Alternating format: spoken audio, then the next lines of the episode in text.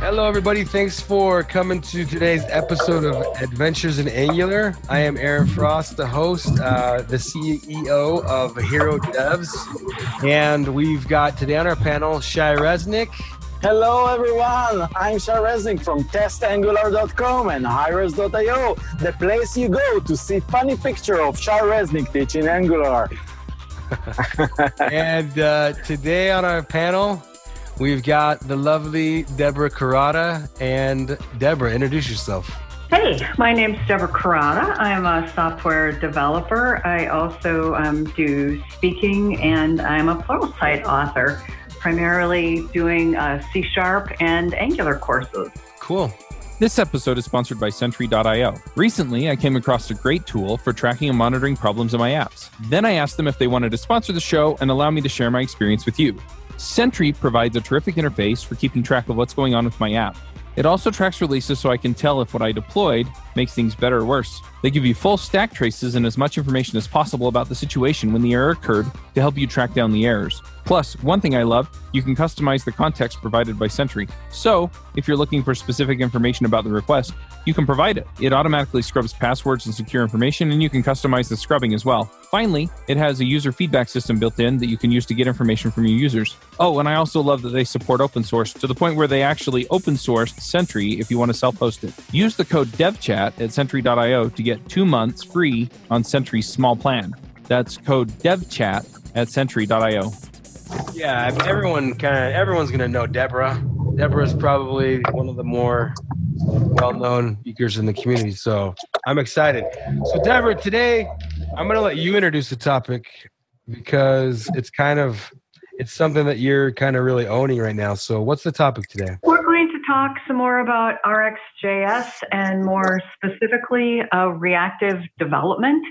It's uh, kind of a next step in using RxJS for state management and for improving your code cleanliness. Uh, it makes it a lot easier to watch for uh, changes in your application and it makes it cleaner to merge streams. When we frequently think of um, reactive extensions, we're getting data. So we call to a server and we get back an observable and we subscribe to that observable to get our data and then we're done with RxJS. Um, but if we really use RxJS and observables uh, as we possibly could, taking it up another notch, so to speak, we could actually leverage its features uh, much more thoroughly than uh, I think a lot of us do right now. How? How do we do that? I want to do that. How do we do that? Well, the first thing is, the first important thing is, is to keep the data in an observable. So instead of uh, subscribing right away in the component, we can leave the data actually in an observable stream all the way down to the template. So the first step is changing our templates uh, to use more async pipes so that we're using that observable all the way uh, into the UI. The second step for that is to make our services more declarative. So instead of having methods like our get products method or our get customers method or our get user method, we simply have observables in our services. So we would have a products observable that holds the reference to our observable stream and then we can pass that reference to the component code and use it there. Uh, and as soon as we do that, we've opened up a whole nother world of uh, programming.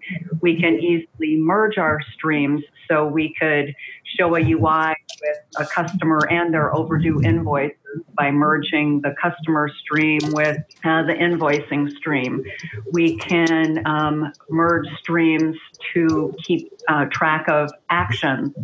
So we could set up some kind of flag that turns on and off And if we merge that with our observable, we can have our whole observable react to it being turned on or turned off. Uh, so by keeping our data in observables and not in arrays or um, data structures of some kind, we we are opening our our world up uh, to a much more uh, reactive development approach. So a lot of people have said that putting state just in subjects can get confusing and becomes kind of a nightmare to manage. Some people have said this. So how do you or what are you doing to kind of make it like reasonable and, and something that uh, not mayhem to kind of maintain? In my services, I try to really limit how many um, subjects that I have. If you are just getting product data and invoicing data and you know just general data retrieval, you don't need subjects for any of that. You can just get the observable from the um, HTTP GET and just work with it at that point. The only time you need an observable on something is if you're tracking changes or um, actions or events on those things. So, say for example, you have a UI where on the left of the screen you've got a list of stuff, and on the right of the screen it's the detail based on what you clicked on on the left. Well, somehow you need to keep track uh, of the state of which one is being clicked on so that you could create a subject for. So you would have a, you know, last clicked item subject or whatever you would want to call it. And that then uh, makes sure that your observables react appropriately to which thing that they clicked on. But you don't need absolutely every bit of your data defined as a subject. You can leave it in the observable that you get from your HTTP GET. Okay. But but I have a, I have a, a, question about that. If you can hear me, if the alien went, went away. So using observables and subjects and all that requires me uh, to know about stuff like uh, cold and hot observables and wh- what's the difference and like it requires a lot of overhead learning to know when not to mess something up. So um, how do you like manage that complexity let's say the learning part or the actual the fact that i need to do that while i'm having a deadline to next week to complete something and now i usually revert to okay let's check stack overflow and copy paste from there and how do i like you know maybe handle the complexity of one like or maybe the, the frustration of not knowing exactly what is happening behind like this the whole, this whole construction of subjects and merging stuff and you know all that stuff. Because this is the criticism i hear a lot and i have as well for something that should that that that compared to using a service with a method and just getting the data uh, allows me. So maybe how to bring them closer to each other i don't know in terms of like uh, reducing the complexity or finding a bridge between the two approaches. Okay a couple of maybe things there. um, like- yeah first of all um, it is very possible to become reactive um, and to implement more reactive technologies in a stepwise manner so if you need to have it done tomorrow, you use the pattern that you know today and you create your get products method and you're happy. Um, but then for version 0.1, they want also uh, the overdue invoices for that customer to show up. So at that point, you might want to think to yourself, well, maybe I could manage this better if I um, made it more reactive. Unlike something like NGRX that requires a huge amount of structure, you can very easily do reactive development just with little pieces. So you could just decide in one of your services, just in your customer service, you're going to get rid of your get customer method and replace it with a customer's dollar um, observable. And you can slowly add to it. The other thing that um, I know several of us are doing, and Shai, I think you are, I know I am, and I think there are several other people doing it too, is we're trying to put out there some good patterns so that once people do are exposed to these patterns, then they can more quickly apply them. Like, what is the pattern if I want to just get data? What's a pa- uh, in a more reactive way? What's the pattern if I want to merge two streams? What's a pattern if I need to be watching for uh, a change to a specific flag? What's the pattern if I want to um, map my uh, retrieved data into a different shape? So that we would have these pre-existing patterns that as we, you know, you and I and the community continue to make these patterns more known, it will be much easier for uh, Angular developers to start seeing these patterns more often and start applying them more often. But the more that we can provide uh, relatively straightforward patterns and uh, instruction on what these things mean, with any luck at all, I'm um, hoping to uh, have an Angular, I mean, uh, um, RxJS uh, course on Pluralsight that spends some time first going through the terms. You know, again, what is a subject? What is an observable? What's an observer? I know what an observer was confused me for the longest time when I was first starting out because, you know, you sort of read different things and it had different definitions. So, you know, I'm trying to start by the definitions of all of those things and then going into patterns. You know, how do you do X in a more reactive development way to kind of put those patterns out there and to make it hopefully easier for people to pick up on them and, and use them in their own development. But you're doing the same thing, right, Shai? Yeah, I, I agree. Uh, I, I, was about to ask you where could I find those find those patterns that you're talking about because I couldn't find them uh, about like uh, RxJS and uh, so for exa- for example, I like to talk about because you have experience with with this. I'm trying again. I'm trying to represent the people that are used to non-reactive code, and I, I want to to know why should I move to more a more reactive or and when should I move? Like how to identify the place. Like you said, not not everything needs to be uh, reactive so how do I know when I need to pull this tool out of the toolbox? And also, uh, what am I going into? Like, what are the downsides? For example, uh, everything looked fine until I realized that if I'm using the async pipe to extract like uh, multiple uh, values out of the same observable data, uh, all of a sudden it will subscribe uh, multiple times right, to the same observable. And the suggestion, the pattern that I saw to solve this uh, thing was, well, just create another dump component and pass the, you know, just the extracted value to it.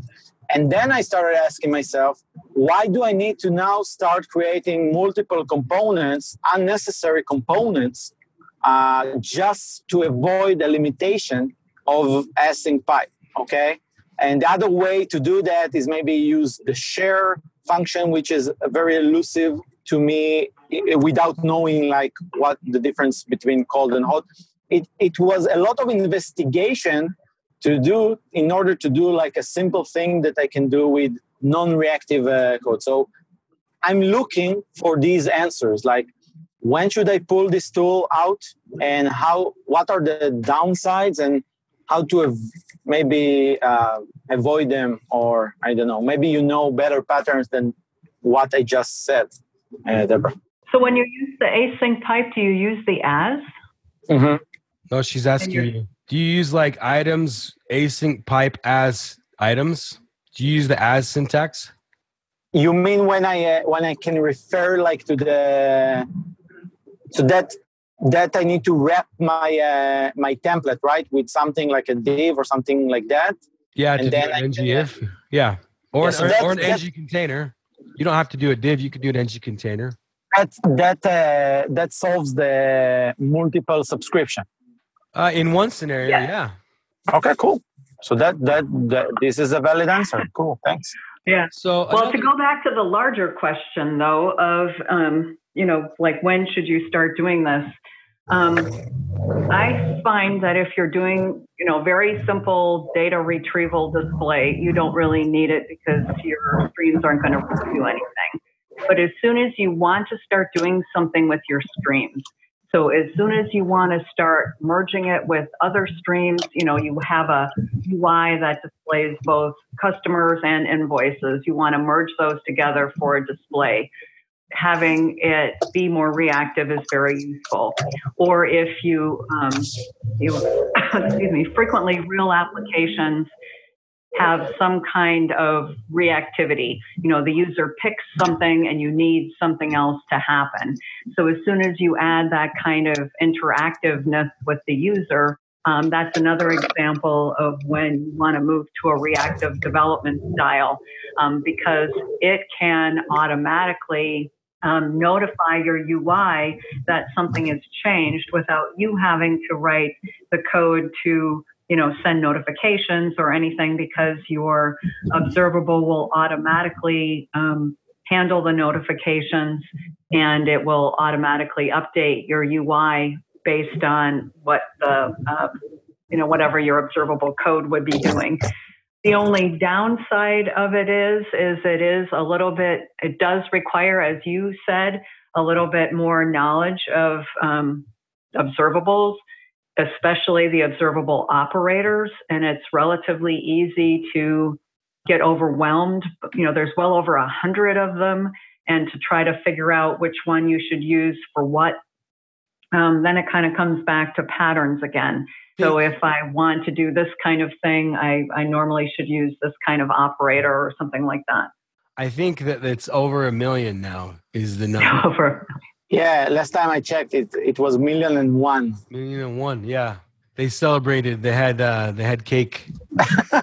Yeah, Ben Lesh in his home celebrated Yeah. one million. Yeah, it's uh, one million operators. It's that cake. yeah, exactly. Share, a switch share. Yeah, exactly. Switch share was the one million. So I think I think that a lot of Angular developers, especially the ones coming from Angular JS, they really like the pattern that Shai mentioned where you know you call a service that gets a product service to get products and you say product service dot get products and then that returns a promise with products in it, you know? And I think that's a pattern that is comfortable and I think it works. And then there's times where maybe multiple people need the the same products and and pretty quickly that pattern starts to fall and because we need a place to put those products where everyone can get them and to try and answer Shai's question of what are you looking for to start using a more rx based state thing i think that might be an area where you have two pieces that want the same list of products or items let's just call them items. And you need to be able to share them in like a, a single public publication but multiple subscribers scenario and, in a good pub sub. So i think those are kind of what i look for. What you don't want is for both of them to call the server.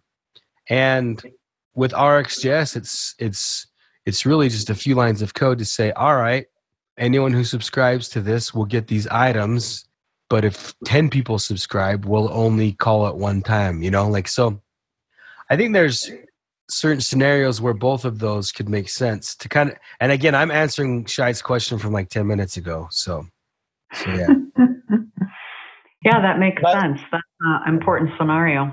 yeah But let's talk about this example, uh, Deborah, that, that you talked about. Like, let's say you have customers and you have invoices. Okay.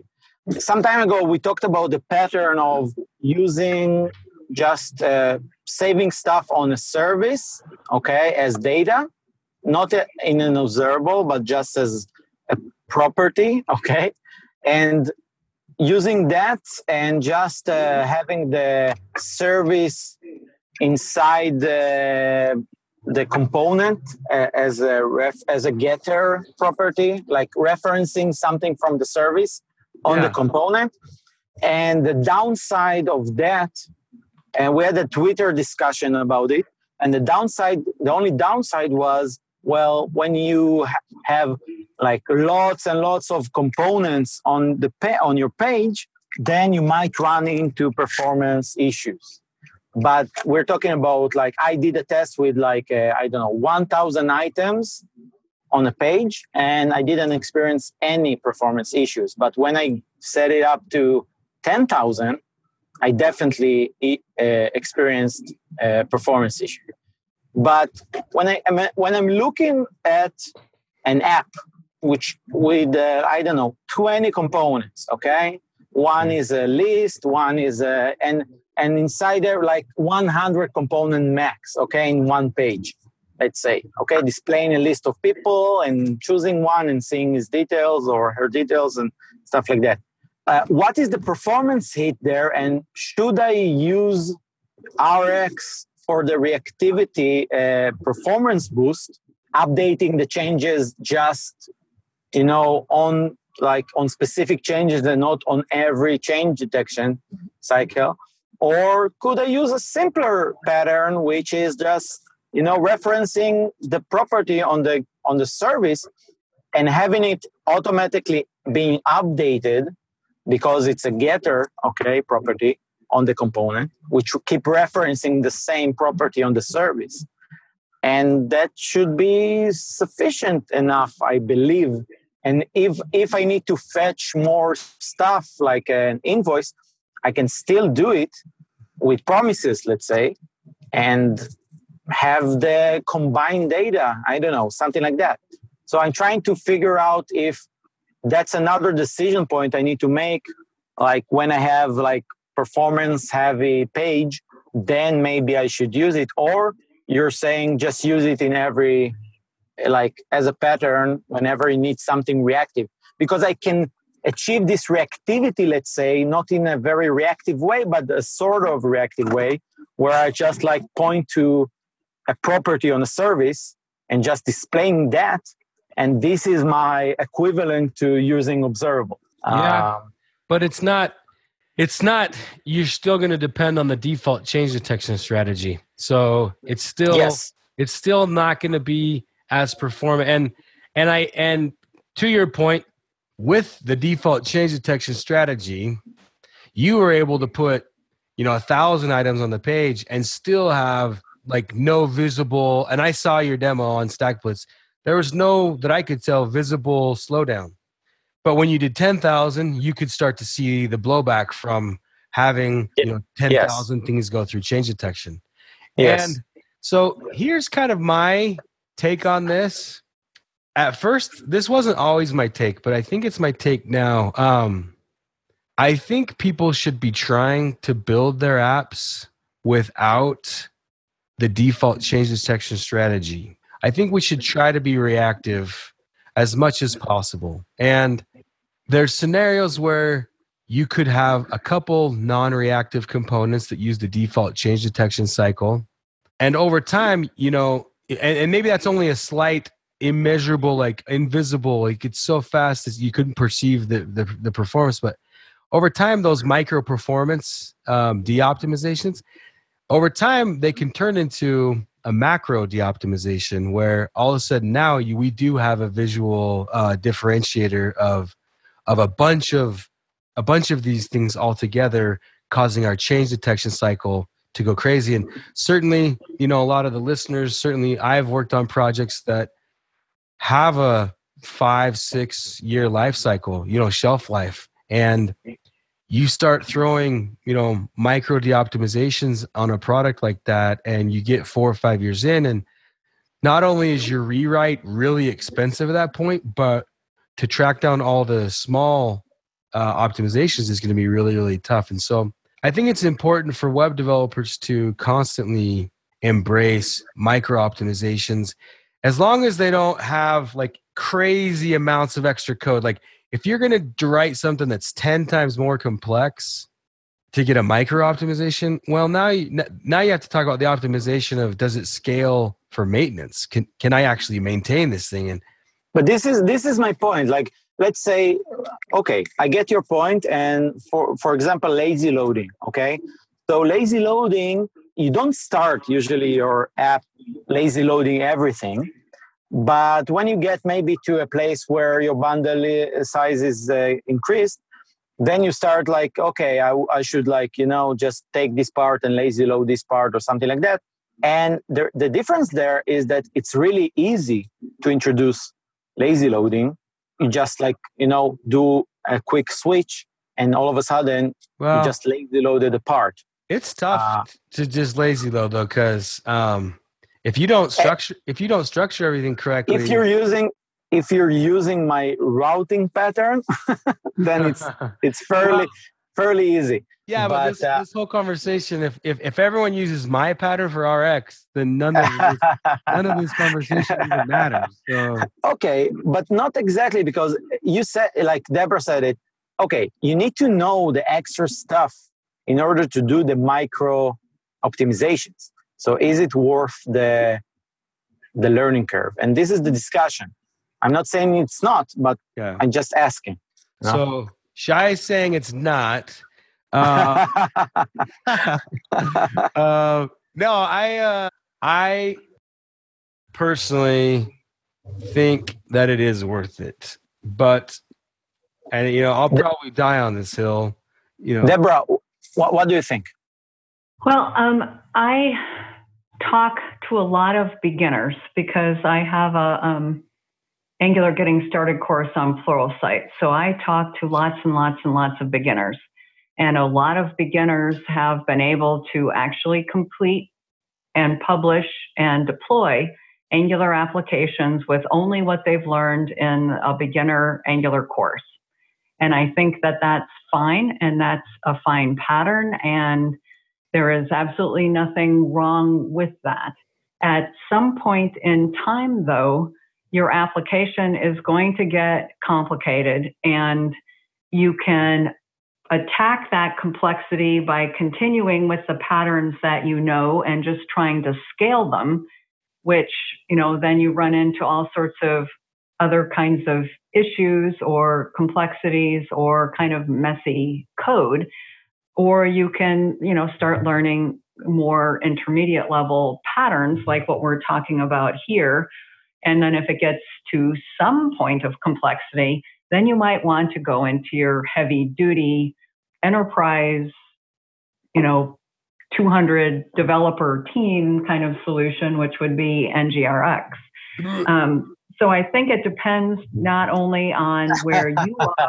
Uh, Aaron did a sound. yeah.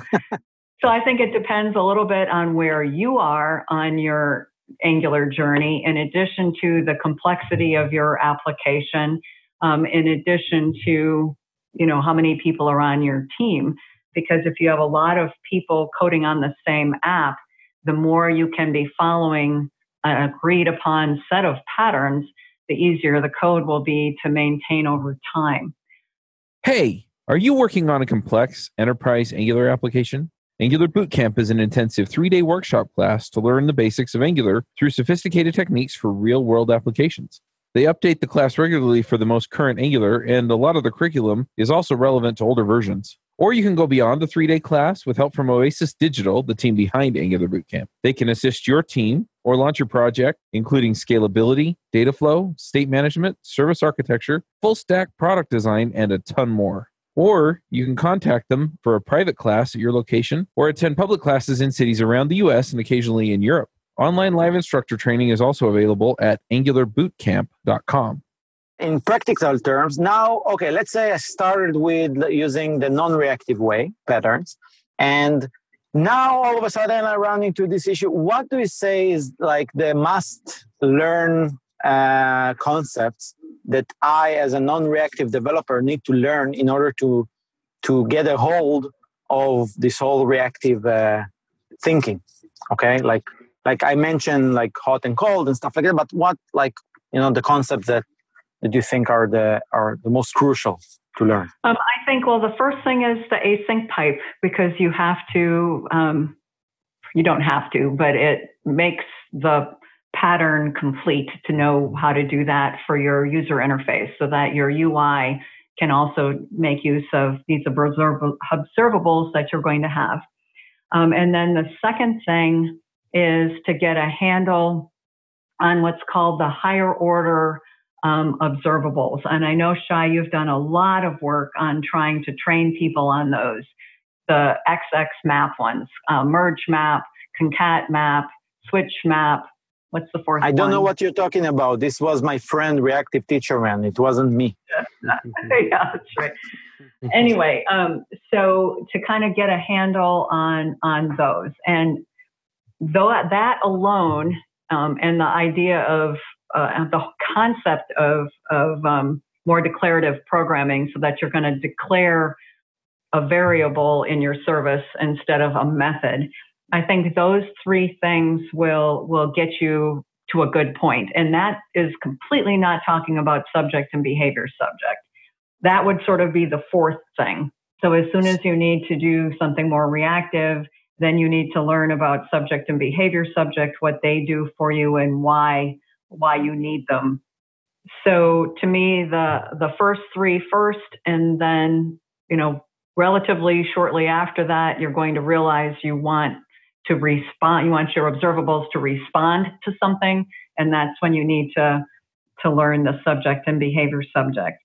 And again, I'm um, I'm hoping to convince Pluralsight that um, uh, this is something that's um, really useful, uh, and that's what I plan on on covering in there, taking it um, step by step through through each of these and then actually showing, okay, here's our code using get product. How do we make this code be products dollar instead? Um, so actually walking through uh, to show what that involves. And it's amazing how few little steps will take you from beginner pattern to reactive development pattern. And you can get there pretty quickly. Yeah. It's so, funny, you need to convince them. It's crazy not to do that course. Like it is crazy. So I think I I'm as I listened to Deborah give her answer on hey the Lashai's question of hey, what where do you start? What should I start learning? I I'm agreeing with Deborah. I'm going to use different words um, than she did. I think that the she said the async pipe, and for me, the async pipe is the answer to how do I stop linking memory with subscriptions. And so I think I think a really f- important first step is to show the danger of observables, specifically subscribing, and let people see, let them have the aha moment of, oh, I've leaked memory a lot. And then show them, hey, that's what the async pipe is for. And then they're like, okay, cool. So I just got to do the async pipe. Okay. Now they're reactive. Their, their code's getting more reactive without having to adopt any new patterns. They're still able to to call a service to get products, and then they just put that into their UI with async pipe. But then you need to under like once they understand that hack to get around subscriptions, then they're going to want to learn about derivative state, like state that isn't actually in an observable, but it's it's derived from two other observables. You know what I'm saying? Like and how to get those two things combining and streaming and restreaming anytime either one of them changes. And so I don't know, I think that I've sat with a couple of my clients. And again, sorry for giving such a long answer to Shai's question. And I was sitting with one of my clients. I was certain this person was never going to understand what I was teaching. I was like, no, this this dude is so out of his league. And I sat down with a, a component and I tried to explain how crazy it was to try and manage this without streams. And we we talked it through, and then I said, "Watch what happens when we add a stream in here, or two or three streams." And after we walked through it, it took about ten minutes. Like I watched his face have this. He glazed over and was like, "Dude, I think I just got it." And then he described back to me the benefits. I was like, "Yeah, actually," and I was blown away. I was like, "Oh, he did get it! Like that's crazy." So then I gave this talk at a meetup, and I watched like a third of the room kind of have the same exact re- reaction like i get it. Like that makes sense why this is so amazing and why frost is telling me to learn rx and really embrace this. And i kind of want to go back to something that deborah said which is deborah said she's talked to a lot of these entry level or beginner Angular programmers who they're able to actually make not an insignificant amount of progress without embracing this. They're able to go a long ways, and all they've had is an intro course. My complaint about that is that the intro course didn't teach them RX, and so like I'm giving a two day workshop at NG Conf in a few weeks, and and 25% of the class is going to be like the last the last half a day is going to be RxJS because I feel like a lot of the, the intro course teachers in since Angular, the new Angular, you know, two plus has been released, I feel like most of the teachers have done a disservice to the community by skipping the intro of the education on RxJS. And I think that that needs to be fixed going forward because it is a differentiator and it, it is what makes Angular the fastest framework on on the internet. It like without RX, I think Angular is just as fast as anything else. I think it's as fast as React and Vue can be. But when you when you bring in RxJS and you turn off the, the default change detection, Angular is the fastest framework on the internet. And so for me, RX is not something that we can afford to not teach people when they're learning Angular. So sorry for giving such a long answer to that question. Yeah. Well, I, I agree with that to a point. One of the things that it's important to be cognizant of is just the number of things one has to learn. And with Angular, you know, you've got routing, you've got forms, you've got uh, components and templates and styles. And to then immediately throw at them all of the RxJS stuff might be a little too much. And I guess it depends on what kind of training that you're doing. If you're doing a two day or a week long intro, but if like my course is only like four hours or something, um, I just wrote up some material on just introducing the Angular terms and I timed it out at 45 minutes. 45 minutes just to cover the terms and concepts before going into any of the reactive development techniques.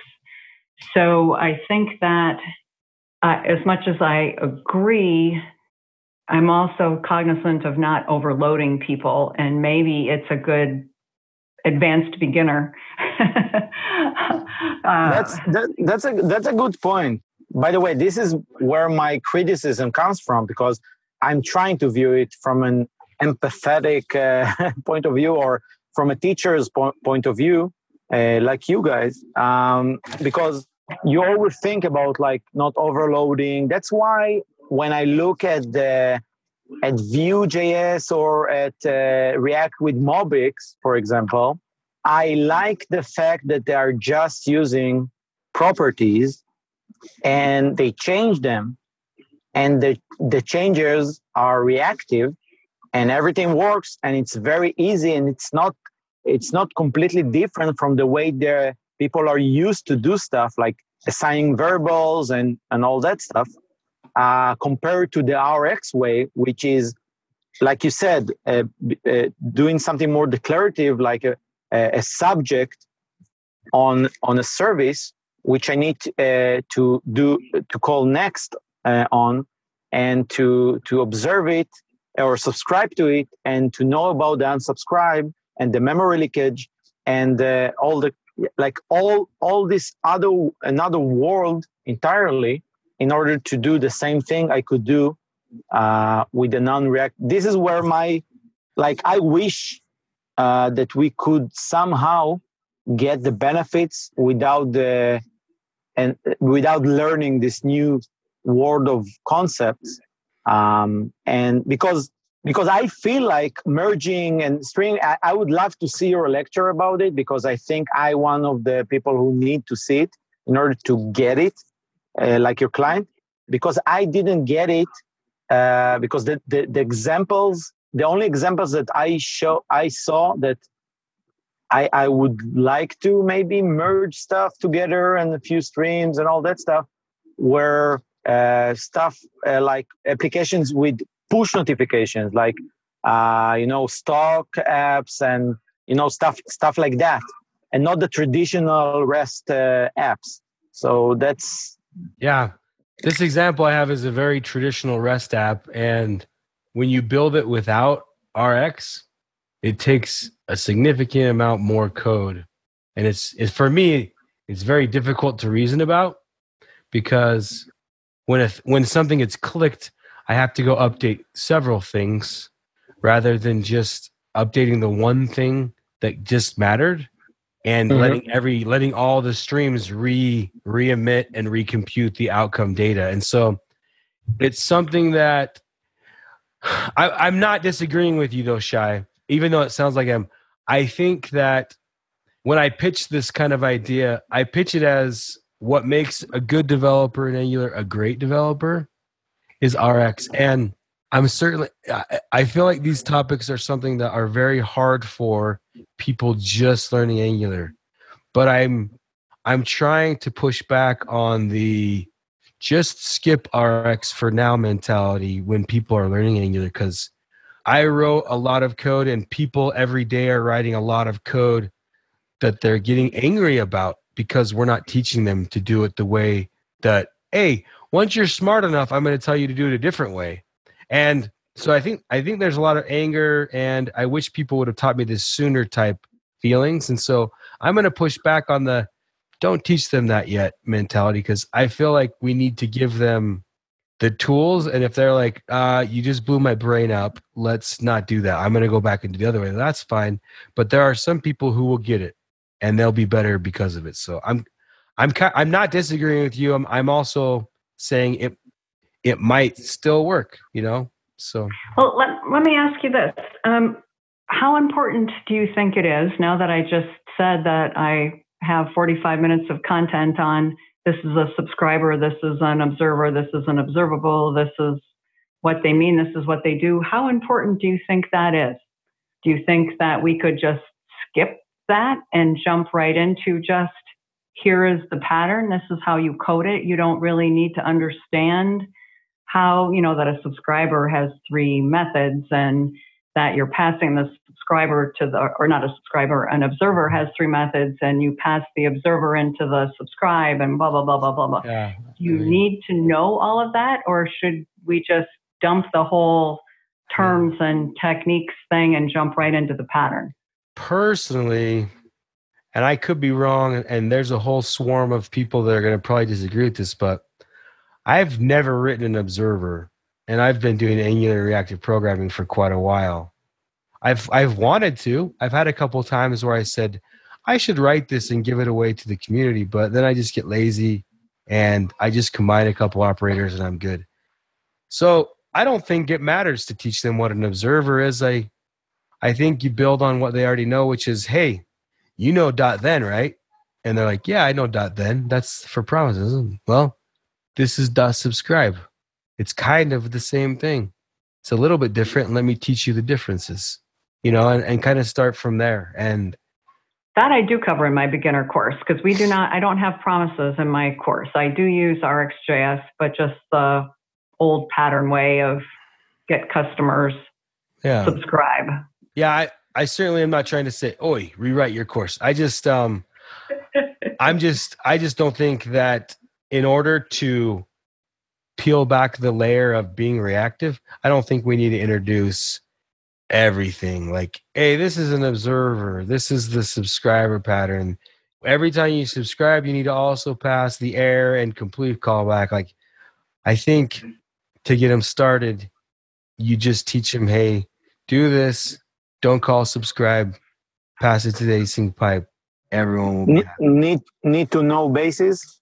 Well, anyone who's ever taught a one or two day training on Angular, there's way there's like there's like 20 days worth of content in Angular. So the whole course is need to know basis. Like I'll give you another example. How many ways can I add a class to an element in Angular? There's like 10, right? But it, when I'm teaching the class on Angular, the intro, I teach two. Why? Because you really only need two, and some of the 10 are anti patterns anyway. But how many are there? 10. And so it's like the whole thing is kind of a need to know basis. Like every every training is a need to know wh- how much can I fit in this time frame, how much matters, you know, what's the really important nuggets anyway. So So yeah, yeah. I feel you, and I, I agree. I totally agree. I think need to know basis is the way to teach people new stuff. I just feel that what Deborah is saying is that, and what you are saying, if I'm merging it together, you get the pun. Anyway, um, if I don't you if I'm switch what I'm saying now. yeah, I'm switching what you're saying. So so let's say let's say that you're teaching RX, but you're teaching just the essentials, uh, just to make. But but that's what I found hard. Like I tried to do it as well, and and listen to do the like only a talk about switch map. It took us like three months to get like you know just one operator. Yeah, dog. But you put on a play. You didn't do a talk on Switch, map. but it was it was necessary to remember what it does and and that's and that leads me to another question which is about deb- debuggability if that's a real word like how is your debugging experience uh, is with with with rx like do you find it good bad cool easy uh, what do you say about that Are you asking me or Deborah? both I think that it's easier to use than like a lot of people will compare state with RX to state with NGRX where they have the the, the Redux dev tools. I think it's easier to debug without the Redux dev tools, but there's other people who they name their kids Redux dev tools because they like the Redux dev tools so much. and so it's I think it's there's some preference in there. For me, I think it's it's as easier. It's much much easier than writing the code without RX, and um, that's not a knock on NGRX because NGRX is RX, and so um, it's much easier to debug than without RX, in my opinion. But um, if we're going to compare it to NGRX, that's a different conversation. So I uh, gave a presentation on NGRX a while back and kind of got to the end and showed the uh, debug tools. And I just got an amazing amount of feedback from the audience like, oh my God, we're converting to NGRX now just to get the developer tools. So it would be really nice if there was such a thing just for RxJS because they are a little difficult to debug. I mean, one of the simple things I just do is I will, tap tap with the console log. oh, no, I, yeah, that of course, but um, I will define the um, type of the return variable on the statement. You know, I know it will tell you that you shouldn't have that, but I do it to ensure that what I end up with is what I'm expecting. So I don't end up with an observable observable of products array, that I end up with an actual observable of products array that I've correctly merge mapped it instead of mapped it or whatever I needed to have done to get it to be the right type. And And who then I'll says sometimes delete it. But who says that's not good? I because I didn't know well, that. If you run lint, most of the linters will tell you that your variable declaration is not required because it can be inferred. Lint, lint. Yeah. That's cute. Lint and me have Anyway. a relationship. So I will either, uh, you know, specify the type I'm expecting or just keep hovering over, you know, my dollar variable and say, oh, am I getting, whoops, no, I'm getting some weird thing. That doesn't look right. I must have something wrong. But I mean, that's not a real good way to debug something. Um, it would be nice if we had nicer tools. And I think that's something that Ben has talked about. I don't know if anyone's made any progress though. that's my question because like you know stepping into stuff in a more uh, in a non-reactive uh, you know uh, way of coding is um i don't know maybe more like maybe easier i don't know maybe uh, than Well, into if you callbacks but Yeah, if you just think of something like merge map, I mean, merge map is a black box. So you put Yep. something in and you get something out, but you have no clue at all what's happening in the inside. And so and you that don't. scares the shit out of me and other people Right. that's why so that's that why would be nice. uh, the talk because of that Right. Yeah. I agree. So that's that's that's the thing. I I believe a prediction here. Okay, when Ivy uh, will kick in and will get the ability to render each component, using a render function or something like that, then we might might see other reactive patterns uh, that might be different to RX. Again, we could use MobX more easily, for example, with Angular, if we have a render function inside of a component and we're not counting on uh, the Angular chain injection to do the rendering and stuff like that.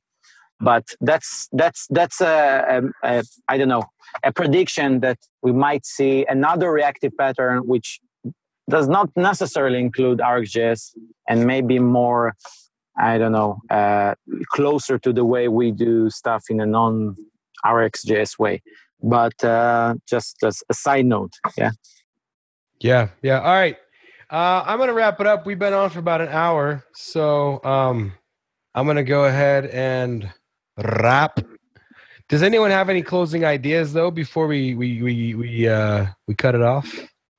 Uh, I would just suggest people, I don't know, give these um, things a try, and if they want to get some ideas for these patterns, there are several talks at ngconf coming up that will be recorded and posted to Yeah. kind of get get people started. And with any luck, I will have a Pluralsight course on the topic at some point in the future. Yeah. I uh, additionally I did a Twitch the other day.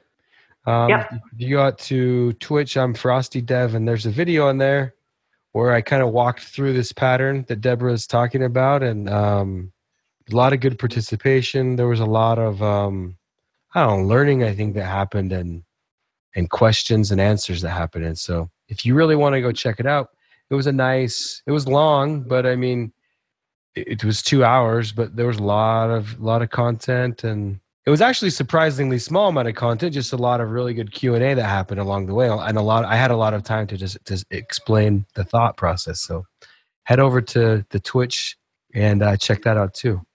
Put, a put a link in the show notes. Yeah, I'll get I'll get a, a link in the show notes to to head over to the Twitch. This episode is brought to you by TripleByte. Applying to programming jobs sucks. You have to put the right keywords in your resume, you spend hours and hours on the phone screens and take home projects, and that's assuming the company even responds to your application. Well, if you're a software engineer, TripleByte can help. They work with over 400 top tech companies, from big names like Dropbox and Adobe to exciting startups. You do one brief online interview with them, and if you do well, you go straight to final interviews with the company on their platform. It's like the Common App for software developers. TripleByte does not look at your resume or where you went to school. All they care about is if you can code. I've helped dozens of software developers with various credentials get jobs, and this looks like a terrific way for you to get in and get interviewed and get a job without a lot of the hassle and overhead. You can go check them out at triplebyte.com slash angular. That's triplebyte.com, byte as in eight bits. As a special offer for listeners of this show, if you take a job through TripleByte, they'll offer you a $1,000 signing bonus. So, does anyone want to go ahead and Shai? Do you, have some picks you want to kick us off with, or should I go ahead and kick it off? Yes, yes, I have. I have a few. Uh, one is the my article about switch map and merge map and concat map and exhaust map on uh, Medium. I will put a link privately to you, Aaron, and then you because I'm in my car, uh, and you'll put it in the show notes. Uh, the second thing is the RxJS conference in Las Vegas that someone is uh, put uh, putting together. Uh, I don't know anything about that, Frosty, but uh, it sounds like a, an, a, an amazing idea. So, finally, you know, we'll have a conference about only RxJS, and we could solve this uh, issue of like uh, what are the patterns we should use and advanced techniques and stuff like that. Yeah. And do you have a link to the meetup talk that you talked about that you show what you showed Ah. to your clients? I, I'm going to put it into the meetup. I didn't record, but I do have the Twitch, and it was it was not the same thing I talked to my clients because I'm trying to to save that because it's a marketable piece of content. But I do have the Twitch where I talked about something very similar, very simple. Deborah was there; she can attest to just how I tried to break it down to like the least common level of the problem, and I think it was broken down pretty well. So um, Yeah, I thought it came out well. so I'll put I'll put that in the show notes. Um, by the time by the time it's done, um, everyone will be able to see that. So I'll I'll put that in the show notes though, Shai. Um, reactive. Okay, thanks. Okay. I'm actually pasting that into the show notes now. So head over to the show notes to get that, everybody. I'm going to do a pick. I'm also going to pick RxJS Live. That's the name of our conference in Vegas. Uh, if you're if you're wondering, hey, what are other people doing with observables? I'm not sure if I want to sink time into it. If Angular's the only one doing it, well, come to RxJS Live. You're going to see what the Vue community, the React community, the Node community, the RxJS team. What what is the community at large? The Angular community. What are we doing with with RxJS? It's going to be an all RxJS conference for two days in Sin City. It's going to be a lot of fun. So um, I I would encourage everyone to go check it out. The tickets are ridiculously well priced. Um, but it's going to be a lot of fun. We've already got almost the entire RxJS core team committed to come talk, and um, oh, it's just going to be it's going to be a really really cool event, really cool first time event. So, so head over to that. That's going to be my pick for the day is RxJS Live. And if you're if you want to go check out the website, it's just rxjs.live. So, and the the CFP is open, and so are the early bird tickets. So head over there and check it out. Deborah, do you have some picks? I would just like to uh, direct people to the newly updated RxJS docs, which oh. now that I just said that, I should have been looking up the link. I think it's just rxjs.dev. Yeah, that's it. Yep, that is it. Yep. So rxjs.dev, it's been completely updated. It's very helpful. One of the things that they did that I really appreciated is they not only have the formal words but they also have a description that's much more user friendly. Um, so it talks about, you know, the concepts in less less technical terms uh, that makes it a lot easier. It's not hundred percent done. They're still doing some work on it, but there's quite a bit there. Um, and there's even a really cool tell me your requirements and I'll recommend which map which uh, operator you need to use kind of little tool in there that's fun. Yeah. so the operator decision tree is what that's called. yep that's it. It's, pretty awesome. I've i've used it a couple times for to try and find a, a new operator and i've learned quite a bit from just answering the questions and it's it's kind of a wizard format and it by the time you're done it spits out the the operator you need and a lot of times I'm able to do just with one operator what I was going to do with three or four. So it's actually, I would recommend that tool a lot. All right. Well, everybody, thanks for coming to the show. We'll catch you again next time. And Deborah, thanks for being a wonderful guest. Thank you, Deborah. We love you. Oh, love you guys too. Okay. Peace. Bye. Bye. Bandwidth for this segment is provided by CacheFly, the world's fastest CDN. Deliver your content fast with CacheFly. Visit C A C H E F L Y dot com to learn more.